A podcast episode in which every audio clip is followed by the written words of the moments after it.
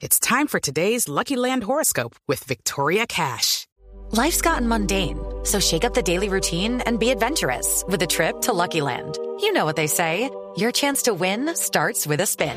So go to LuckyLandSlots.com to play over 100 social casino-style games for free for your chance to redeem some serious prizes. Get lucky today at LuckyLandSlots.com. Available to players in the U.S., excluding Washington and Michigan. No purchase necessary. VGW Group. Void where prohibited by law. 18 plus. Terms and conditions apply. Esta es la noticia internacional en Blue Jeans.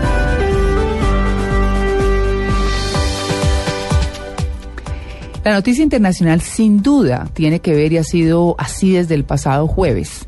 Eh, tiene que ver con el, el, secuestro en una planta de gas en Argelia por parte, eh, obviamente, de extremistas, eh, al parecer de Al Qaeda, y que tienen eh, mm, en su poder a una gran cantidad de ciudadanos de todo el mundo, de algunos países del mundo occidentales que están trabajando allí. El ejército argelino continúa la operación que comenzó hace dos días para rescatar a los rehenes, en donde han muerto por lo menos 12 de ellos y 18 terroristas también.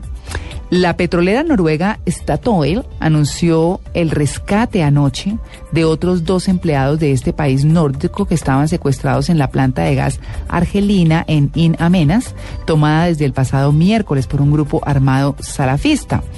Los dos, ambos de nacionalidad noruega, están o de camino o preparándose para el viaje de vuelta a Noruega, los dos hombres que fueron rescatados.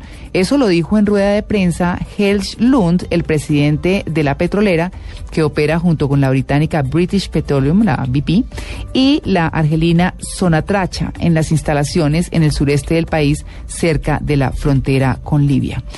11 de los 17 empleados que estaban en la planta en el momento del ataque terrorista están ya a salvo, por lo que falta saber qué ha ocurrido con otros seis, todos noruegos, de los que no hay informaciones, admitió el señor Lund. Un avión fletado por Statoil aterrizó anoche en Bergen, el oeste de Noruega, con trabajadores de la petrolera, entre ellos cinco que sufrieron la acción terrorista, cuatro noruegos y un canadiense. Otros tres de nacionalidad argelina fueron liberados hace dos días, mientras que un noruego recibía asistencia médica en Argelia. Ha habido pues eh, muchísima confusión, es un tema en el cual inclusive se menciona que hay dos colombianos en este hecho, pues que la verdad tiene al mundo eh, totalmente atento sobre el desenlace. ¿Sabe de qué me acuerda esto, Tito? Mm. ¿Se acuerda de Victoria en Entebbe?